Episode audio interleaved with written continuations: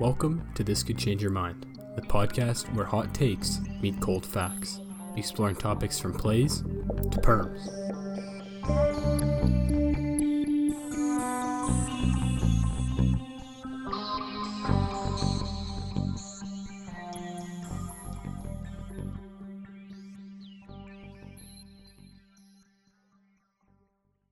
It was not long ago when Canadian athletes were a dime a dozen, and superstar Canadian athletes were more than a rarity. But now, things have changed. Across countless sports like tennis, basketball, and soccer, Canadians are able to leave their mark on their respective sports, and they are seeing great success. In this episode, Will Baldwin explains why this could be the greatest era of Canadian sports.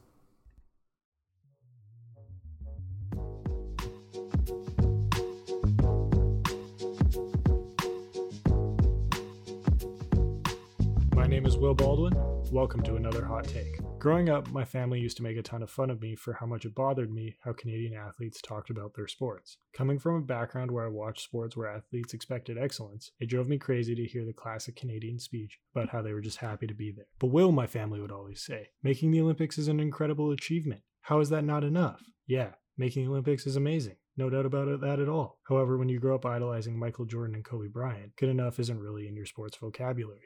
I never understood how losing was seen as acceptable. It's an incredible achievement to play in the NHL or NBA or NFL, yet we criticize those teams and athletes when they fall short. Why does a Canadian who happens to be an Olympian instead of just a hockey player have to be treated differently? It never made any sense to me. Winning only in individualism is always charged as a negative American value. To me, when Canadians say things like that is negative, it's a cop-out. The idea that striving to be the best in what you do is bad for years is just a uniquely Canadian value for too many. Of course, there's an obvious hypocrisy in this when you look at how we treat our hockey players. Every tournament, it's expected we win. And although we don't every time, we sure do a lot. It's almost as though this mentality of just not trying to win, but it rather expecting to, works.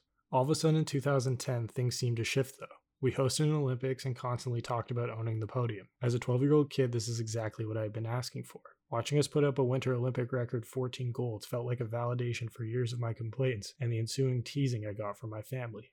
2012 was when the change became a real culture, though, and not just a 2010 blip. Particularly, I think back to the women's soccer team's inspiring run. Although they came up short in that controversial loss to the US, the idea Canadians were excelling in sports like soccer felt like a real shift. In 2010, we succeeded in sports we should be good at. By 2012, the achievement was coming in ones we had no history in. As the decade progressed, Canadians started to have a real impact on the highest levels of sport. No longer were we the cute hockey country who just participated in other sports. We were now winning at a level that when I was a kid in the 2000s was just a dream. As an example of the widespread improvement of Canadian athletics, take a look at the past 5 Lou Marsh Award winners since Carey Price took it home in 2015. Since Price, Canada's top athletes have either played swimming, baseball, skiing, tennis, soccer, and football.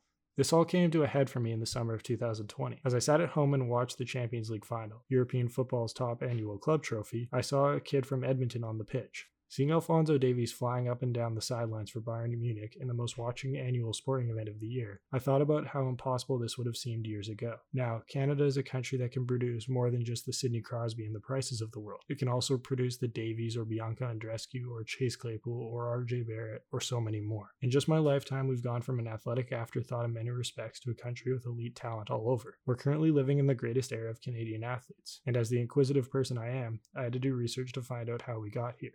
All of you will be joining me in that journey. So let's get started on a journey to find out how Canada went from a country that infuriated me as a child to one that deserves athletic celebration in just a decade and a half, and is in the midst of producing the best athletes this country has ever seen. Joining me up first is Sean Fitzgerald, a national writer for The Athletic. As a reporter, he has covered the Olympics, Pan American Games, Super Bowl, Grey Cup, NHL playoffs, and NBA playoffs. In 2015, he was named Sports Writer of the Year by Sports Media Canada. Today we talk the growth of Canadian sports, what's changed, and what the future could be. Enjoy. So the genesis for the idea came in two places. The first was this summer, watching Alphonso Davies in the Champions League final. And it kind of sort of hit me how impossible this would have seemed 10 years ago.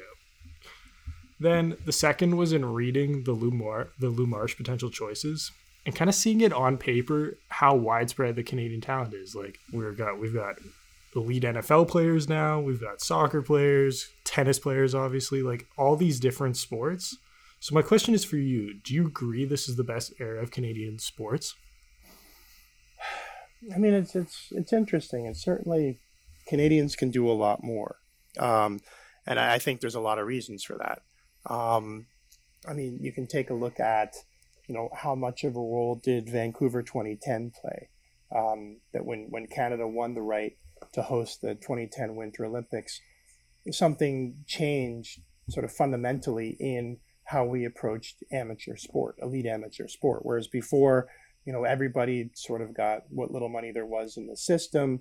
Everybody got carded. The philosophical approach was, you know, amateur sport for the pursuit of amateur sport.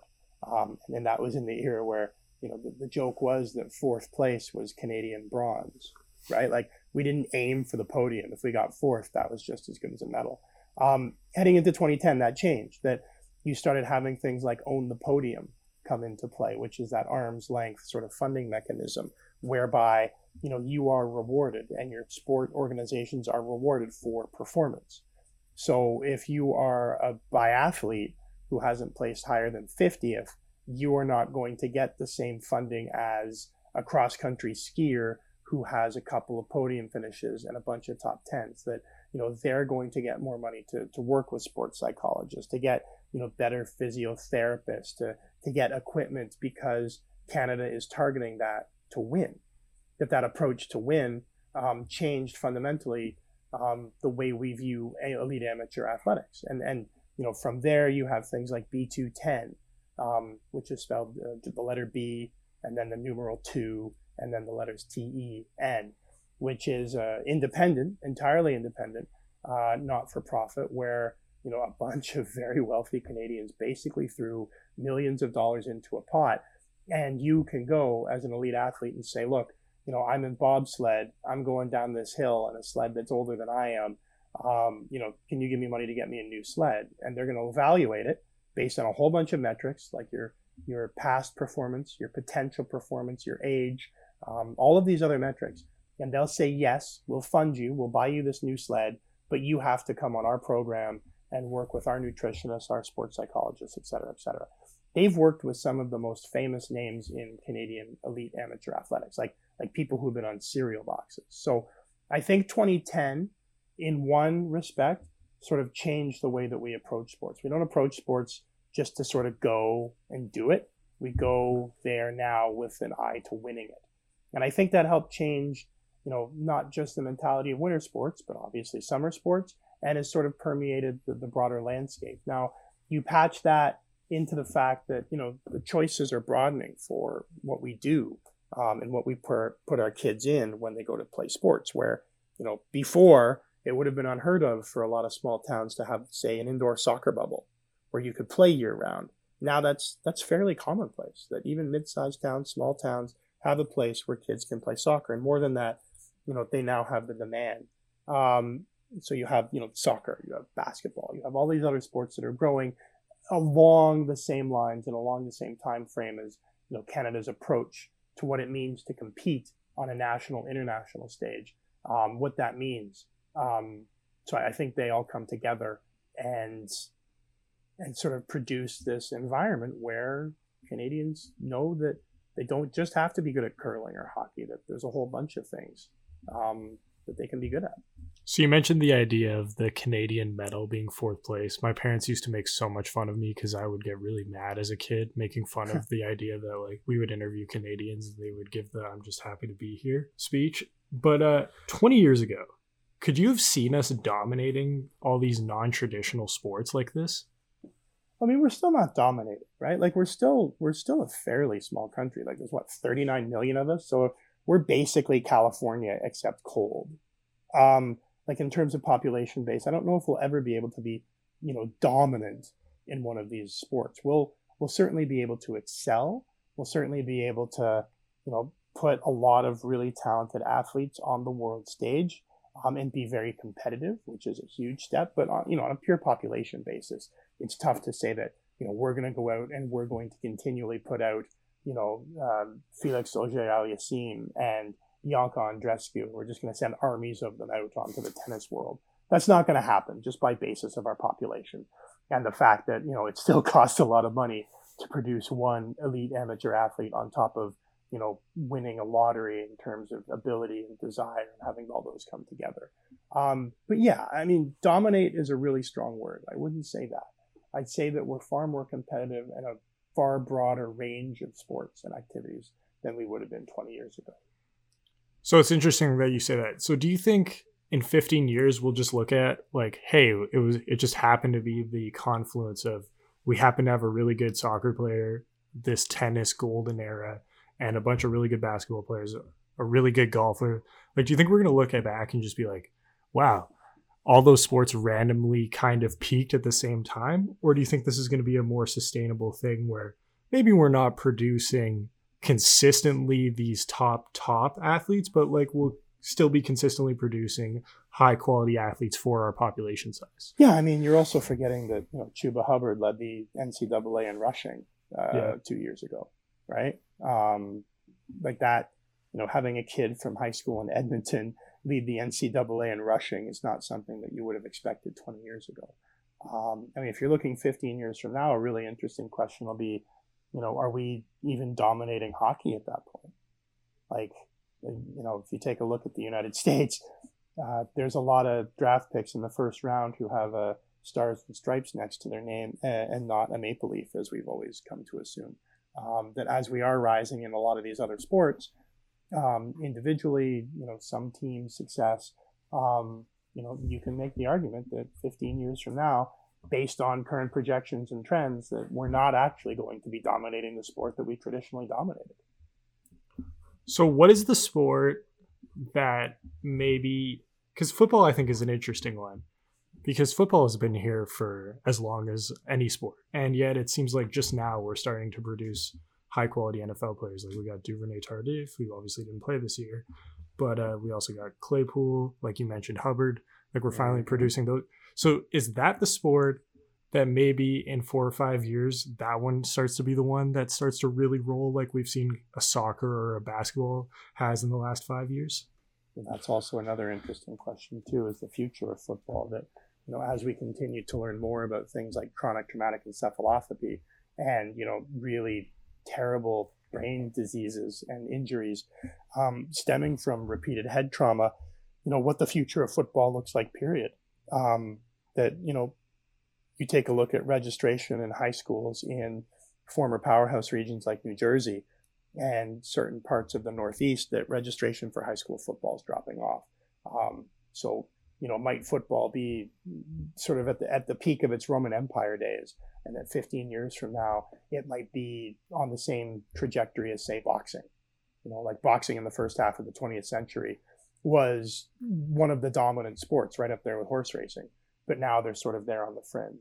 Maybe football becomes a regional source of sort of fanaticism, but not as broadly international. It is, I mean, not international, but not as much of a broad national spectacle in the United States, which is an interesting discussion in itself. But I mean, to your point and to your question, I think that along with, you know, basketball and other sports, soccer, you know, the breaking down of whatever barrier there was, whatever wall there was of Canadian kids having access to the NCAA, I think that, you know, having those erode or come down has helped open up opportunities that might not otherwise have existed. That, you know, Chase Claypool, you know, 20 years ago might not have been so easy for him to connect with, you know, the head coach of the University of Notre Dame from a small high school in suburban Vancouver.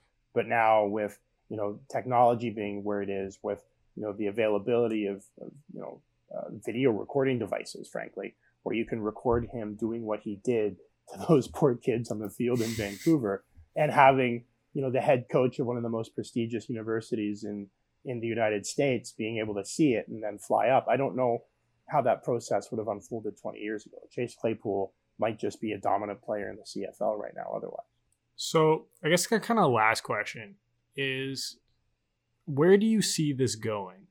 Where in 5, 10 years do you see us as Canadians looking at athletics? Do you think we're going to, with this, you mentioned the impact of added funding on these amateur sports. Targeted funding. So do you think we're going to continue to see growth? We're going to continue to see Canadians putting up performances in sports that we have never really seen before? Or do you think it'll kind of like revert to a more realistic mean that maybe we could have expected 10 years ago, if that makes sense? I mean, part of this is recency bias too. And I don't mean to, impugn the idea here. Like it is objectively true that Canadians are doing really well in a lot of different pursuits where before, they would have been really difficult to find. I mean, take a look at the NBA, take a look at the NFL, the NCAA, women's professional basketball, women's soccer, all of these places that the Canadians are excelling. Yes, you're absolutely right to your thesis that that hadn't happened before, but that's not to discount the fact that Canadians have been successful in before. Like, Mike Weir won a Masters. Mm-hmm. That hadn't happened before. That, there were Canadian athletes who did succeed on the world stage. Ferguson Jenkins in baseball. Where Canadians had opportunities, Canadians have succeeded. Now, it certainly seems like that number is increasing, but what really is the root? Is it because there's just more opportunity that Canada's kind of modernized? Is it because Canadians have changed their mentality when it comes to approaching athletics, where it's not, necessarily something where you just go to compete, where it's you go to win? Is it that, the youth sport industrial complex that has really, really spread in the United States has also reached here, where you have club basketball teams, you have tournaments, you have travel, you have all of these things. Canadians spending thousands upon thousands of dollars to get training and coaching and nutrition. Is that all part of it? I think that it'll take a lot of study, and I don't think we have the answers, but I think it's probably that all of those things sort of got tossed into the salad bowl, and what you see here is that result. Up next is Anne Merklinger, the CEO of Own the Podium. Merklinger is a former national swim team member and curler who played in the Scotties Tournament of Hearts on multiple occasions. Merklinger's role at On the Podium is to lead them in achieving their mission of providing the technical leadership for Canadian sports to achieve sustainable and improved podium performances at the Olympic and Paralympic Games through a values-based approach. Here, Merklinger and I talk about Olympic success, future goals, the importance of sport, and more. Kind of just to start, for those who don't know, what is the goal of Own the Podium? Own the Podium is a technical agency with kind of two components of our mandate. The first one is to provide technical advice for Canada's national sport organization to help them win medals at future Olympic and Paralympic Games. And then the second piece is to provide investment recommendations on behalf of the funding partners that, again, contribute to helping national sport organizations win medals at upcoming Olympic and Paralympic Games. Is there a moment in either 2014, 2016, or 2018 that kind of stands out as like the why we do this kind of thing? Like the, hey, this is the point of this entire organization, if that makes sense? Well, I believe very strongly that Canada's success at the Olympic and Paralympic Games adds tremendous value to Canadians, to Canadian communities, to young boys and girls who look at the many successful athletes who come back to their communities. And those young boys and girls can be inspired and motivated and want to be like them. Not so much through being successful in high-performance sport, but recognizing the importance of establishing a goal, a plan to achieve that goal, and then implementing and delivering on what your goal is. And so, whether that means that young boys and girls are, aspiring to be successful in music or arts or business or science or being more physically fit and active. I think the impact of Canada's athletes and coaches being successful at the Olympic and Paralympic Games can add such value to Canadians in every aspect of their lives. We saw the impact of Vancouver 2010 Winter Olympic and Paralympic Games on our country like nothing we've ever seen in high performance sport before.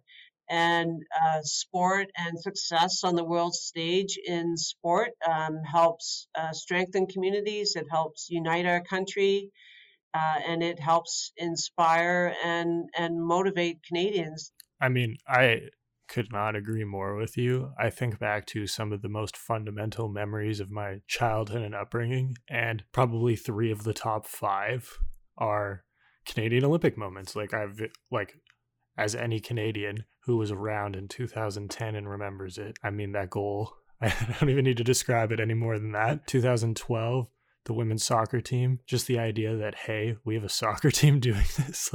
And then honestly, in 2016 with Andre de Grasse, just watching him push maybe the greatest athlete of all time. Like, those amazing Canadian Olympic moments completely stand out in the course of my memory. I couldn't agree more. I really believe that Vancouver was a turning point, a moment in time that really had a significant impact on our country. I believe we're a different country than we were prior to our success at the Vancouver Olympic and Paralympic Winter Games. We're much more confident and proud and determined country in so many aspects of our society. And we fortunately have been able to sustain that, and Canada's athletes and coaches on the heels of Vancouver continue to believe that they can be on the podium. They aspire to be on the podium, and we see them on the podium. I was going to actually ask you, because obviously you were an extremely high-level athlete for a long time, and you represented Canada at the World Championships. So it's interesting to me to ask, do you notice a shift mentally for athletes when they're competing for Canada? Like, do you notice a shift from the classic, we're just happy to be here Canadian, to the, hey, we're trying to win this thing Canadian? Like, do you see that difference with our athletes today? I have seen that difference since Vancouver. And, you know, heading into Vancouver, we had hosted the games, the summer and winter Olympic and Paralympic games on 2 previous occasions. And in neither of those occasions did we win a gold medal. And so one of the key objectives in hosting the Vancouver Games was for the Canadian team to be successful. And the leaders of Vancouver and all the many partners involved in hosting those games knew that if the games were to be successful, then our Canadian athletes and coaches had to be successful. And that's what happened. And you know, the success of Canada in those games was unprecedented, and it really did transform the mindset of many sport organizations and many sport leaders and athletes and coaches that were involved then and are involved now. And we've really been able to maintain that cultural belief that Canadians can be successful in the Olympic and Paralympic Games. They believe they can win, they want to win, and they are winning. As a proud Calgarian, you do not have to tell me that we didn't win any gold medals in Calgary. It's a source of a sore spot, I think, in the city. Would you classify Own the Podium as a success based on its goals going into Vancouver and where we are, I guess, 13 years later? Yeah, the early days were in 2005, 2006, and it was very much focused on performance in Vancouver. Again, on the heels of Canada's success at those games, the key funding partners, largely at the time the Government of Canada, maintained the financial investment into what is now called the Targeted Excellence Strategy. And so that is, you know, almost 10 years later. That financial support, which is critical to Canada's athletes and coaches being successful, that financial support has been sustained, and we've been able to, you know, see continuous improvement in our overall medal count at, you know, many of the Olympic and Paralympic Games, summer and winter, hosted since Vancouver. So yes, I think it's been successful. You know, that said, as an organization, we're always looking at where we can improve, how can we be better. You know, what is going well, what's not going well, what are some innovative approaches that we can explore and consider to help us continue to get better. So we're never satisfied, frankly, as an organization. We're always looking for opportunities and ways to be better tomorrow than we are today. So to wrap this up, let's get into those goals, because I think it's interesting, like you're saying, that it's one of those things where sport is great because as long as you're still competing, you're never fully satisfied. So looking forward at a Tokyo, a China, and on, what are the goals of On the Podium and the COC? Well, we work very closely with both the COC and the Canadian Paralympic Committee in establishing specific objectives for upcoming games. We're in the midst of that right now. We're also in the midst of an unprecedented pandemic, an unprecedented environment that has impacted every country around the world and has had a significant impact on Canadians and on Canada's athletes and coaches over the past year. So this will be, the landscape heading into Tokyo is unprecedented. It is like nothing we've ever seen before. So our focus over the last 8 to 10 months has been in helping national sport organizations develop plans and protocols so that athletes and coaches and support staff can return to training first and foremost. And then thereafter, the focus has shifted to return to competition. So that is the degree to which sport organizations have been able to implement those plans varies from sport to sport, varies from winter to summer, Olympic to Paralympic. And so it's a very kind of unique conversation with each one of those sports. So still our goal in working with sport organizations as they prepare for Tokyo is to ensure that they are optimally prepared in a pandemic. So that's, we've never said before, optimal preparation with the last three words in a pandemic. But that is what we have. And it's been quite phenomenal to look at the resilience and the adaptability and the determination and the perseverance that every athlete and coach and support staff member has demonstrated over the last, year in getting back to training and doing the best possible preparation that they can do heading into Tokyo. Well, I, for one, sure hope the Olympics happens. I know it's not a guarantee right now, and I'm holding my breath, as I'm sure you are as well. But thank you so much for joining me on this. I really, really appreciate it. And all the best in the upcoming Olympics. I know Canadians will always be cheering for you guys. Thanks so much, Will. And I know that sport will play a critical role in helping Canada build back better and helping Canada rebuild and re-heal and reunite post-COVID. So sport is a critical part of the fabric of our country. Donna Spencer is a Canadian sports journalist who has been covering Canadian sport for over 2 decades. Her first Olympics was in 2000 in Sydney, and since then she has been a staple of the coverage for the Canadian press.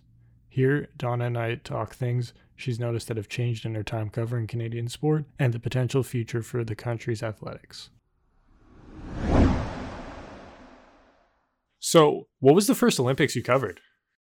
The first Olympics I covered was in 2000 in Sydney, Australia. That was my very first Olympic Games, and that was a good one to start with. I mean, I wouldn't say that Canada has been super strong in the Summer Olympics. I think there was a little bit of a dip there, sort of in the earliest part of the century, right after the turn of the century. But I think we saw in Rio, there was a real improvement in Canada's performance at Summer Olympics. It's taken it some time to sort of get the same traction under it that the winter side has. But also you have to keep in mind that summer sport, the competition is tougher. There's so many countries that compete in summer sport. And I mean, just look at, Jamaica and sprinters.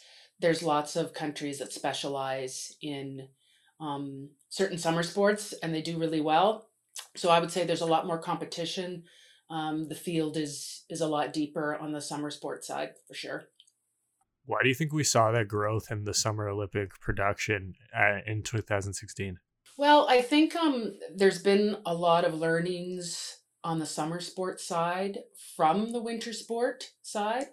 I mean, obviously, heading into the 2010 Olympics in Vancouver, there was just a ton of effort, motivation, resources put in to having a successful host team in 2010 in Vancouver.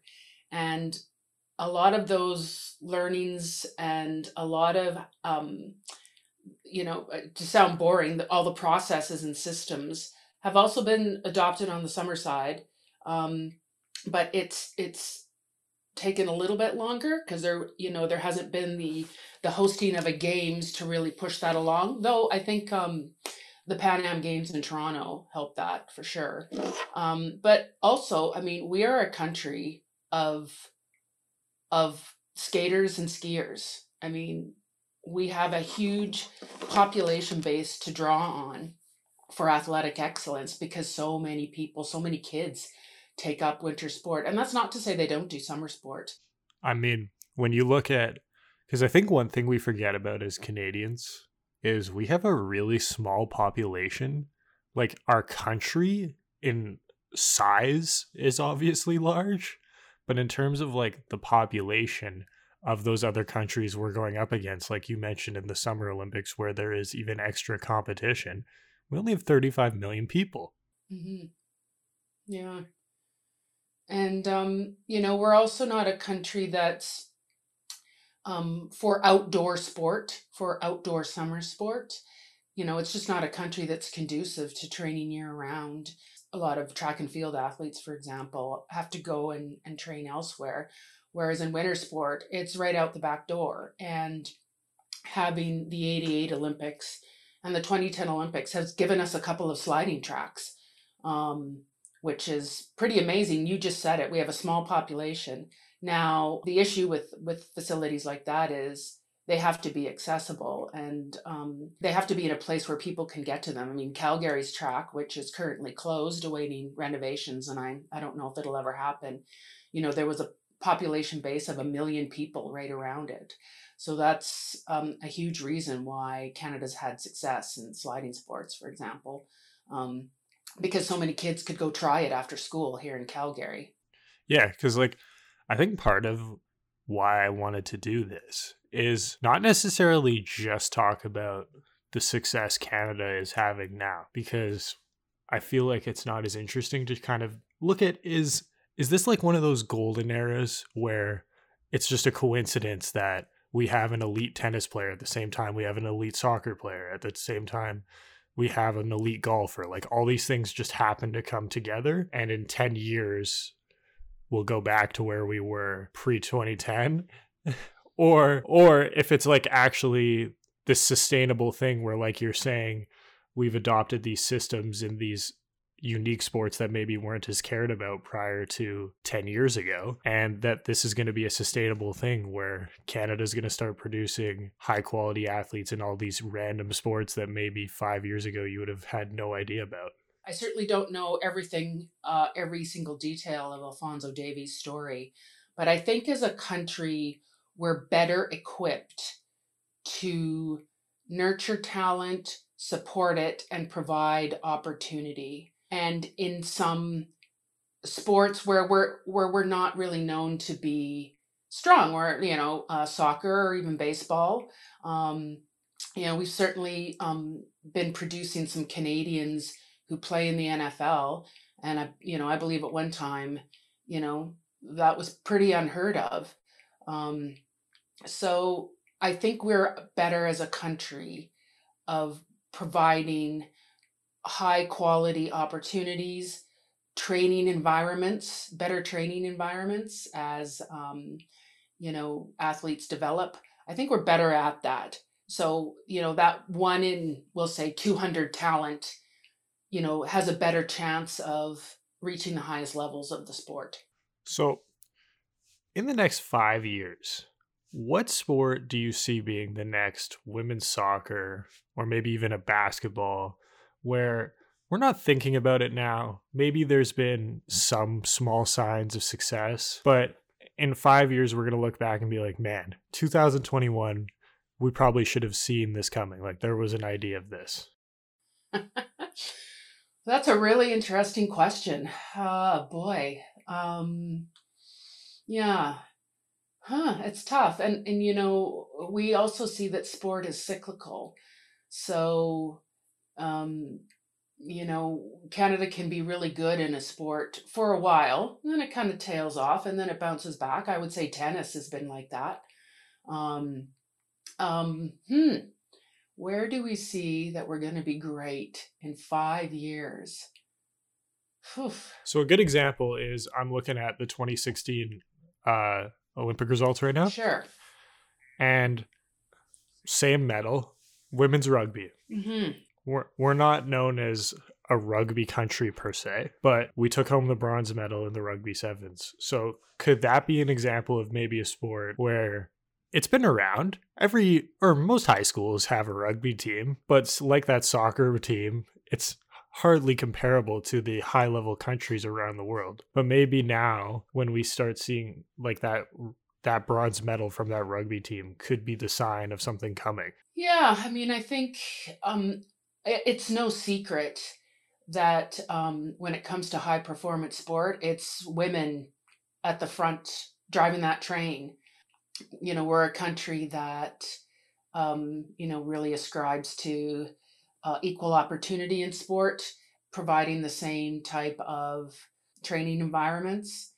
And so I think that women are going to continue, it's certainly on the high performance side, women are going to continue to really drive Canada's excellence, I believe.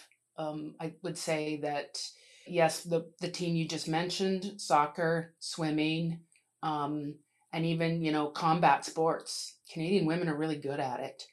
And I see that continuing and perhaps, you know, even improvements. I mean, certainly Canada is a contender, but I mean, maybe you never know. I think that certainly the women's rugby team has shown the potential to win sevens championships. And we figured out a way, and it's not easy in a country as big as Canada. You just mentioned that we're a huge country, small population. It's difficult to get teams together to train for an extended period of time. It's difficult, it's expensive, and it's a sacrifice on the part of the players. But I think we're better at figuring out a way to make that work.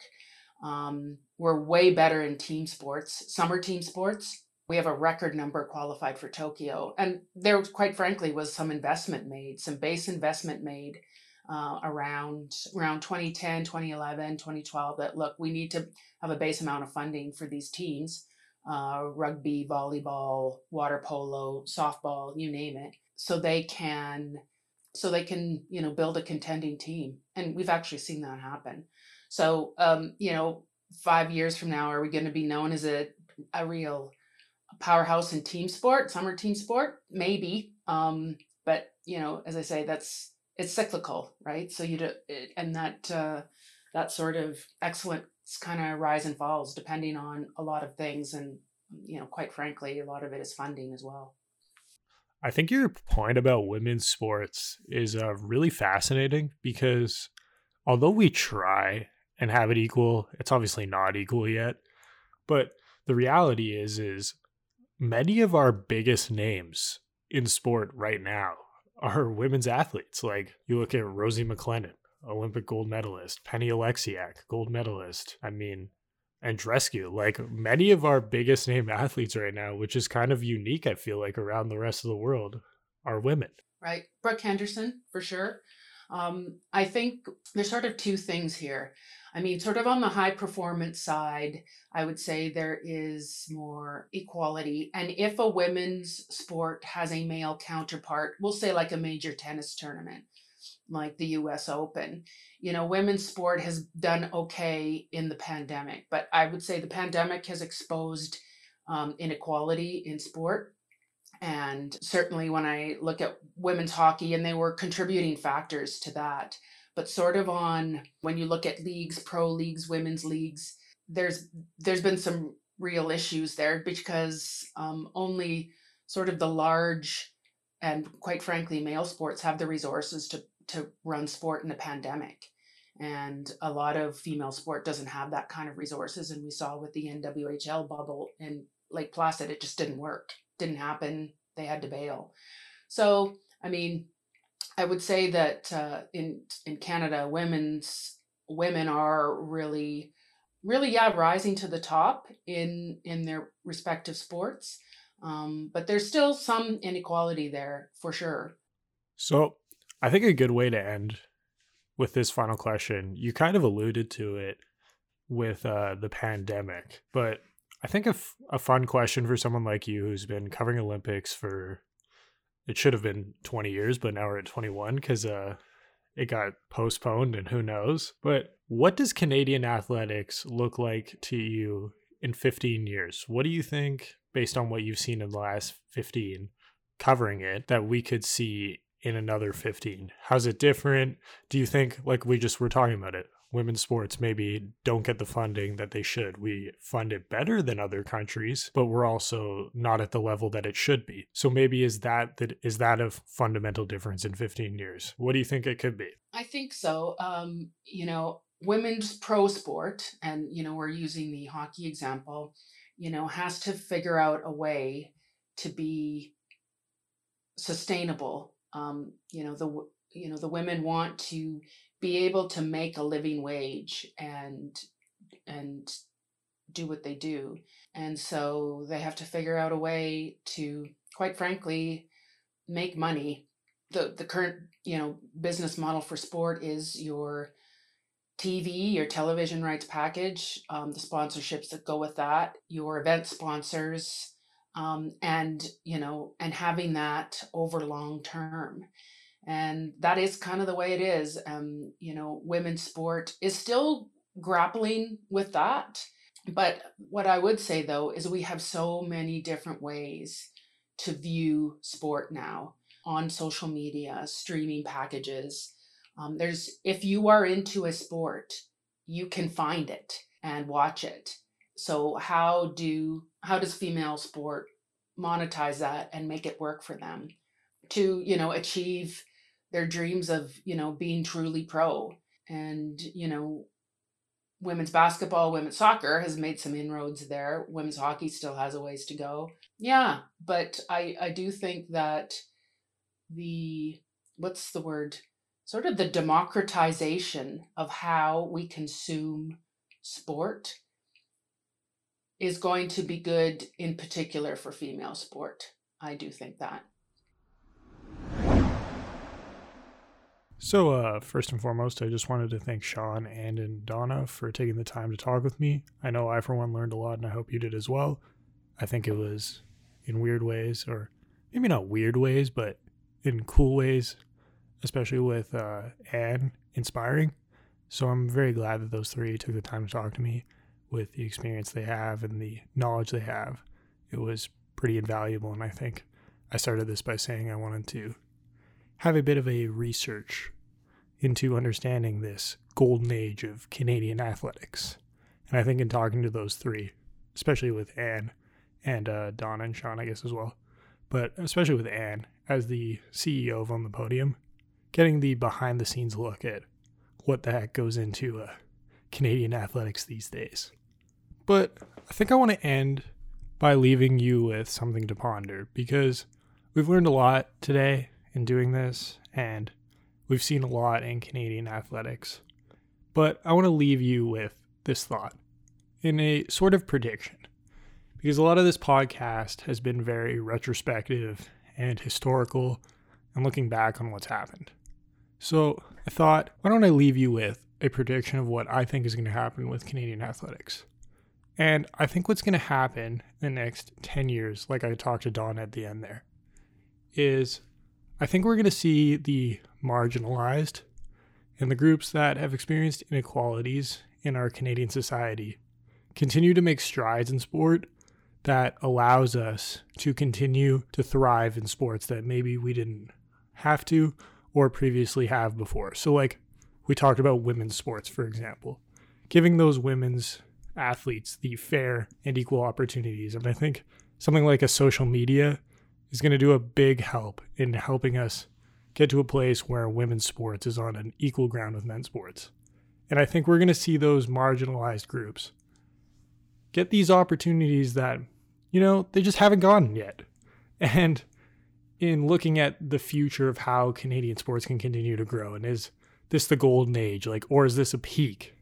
And I think it's honestly going to continue for an extended amount of time. Like, of course, Donna talked about how it would be a cycle, and Sean talked about, he talked about how, who knows, we'll do some research on this and we'll see.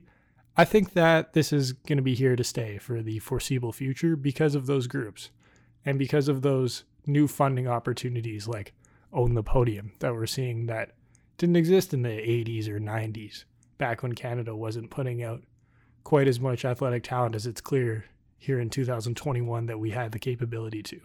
So I'll just leave you with the thought that my prediction is, based on this research that I guess Sean said needed to happen, and we did it here in this podcast, that's why you listen to it, is Canadian athletic greatness and achievement is here to stay, and we're not going anywhere. Well, thanks for listening. My name is Will Baldwin, and this hot take is this is the greatest era of Canadian athletics, and I think it's here to stay.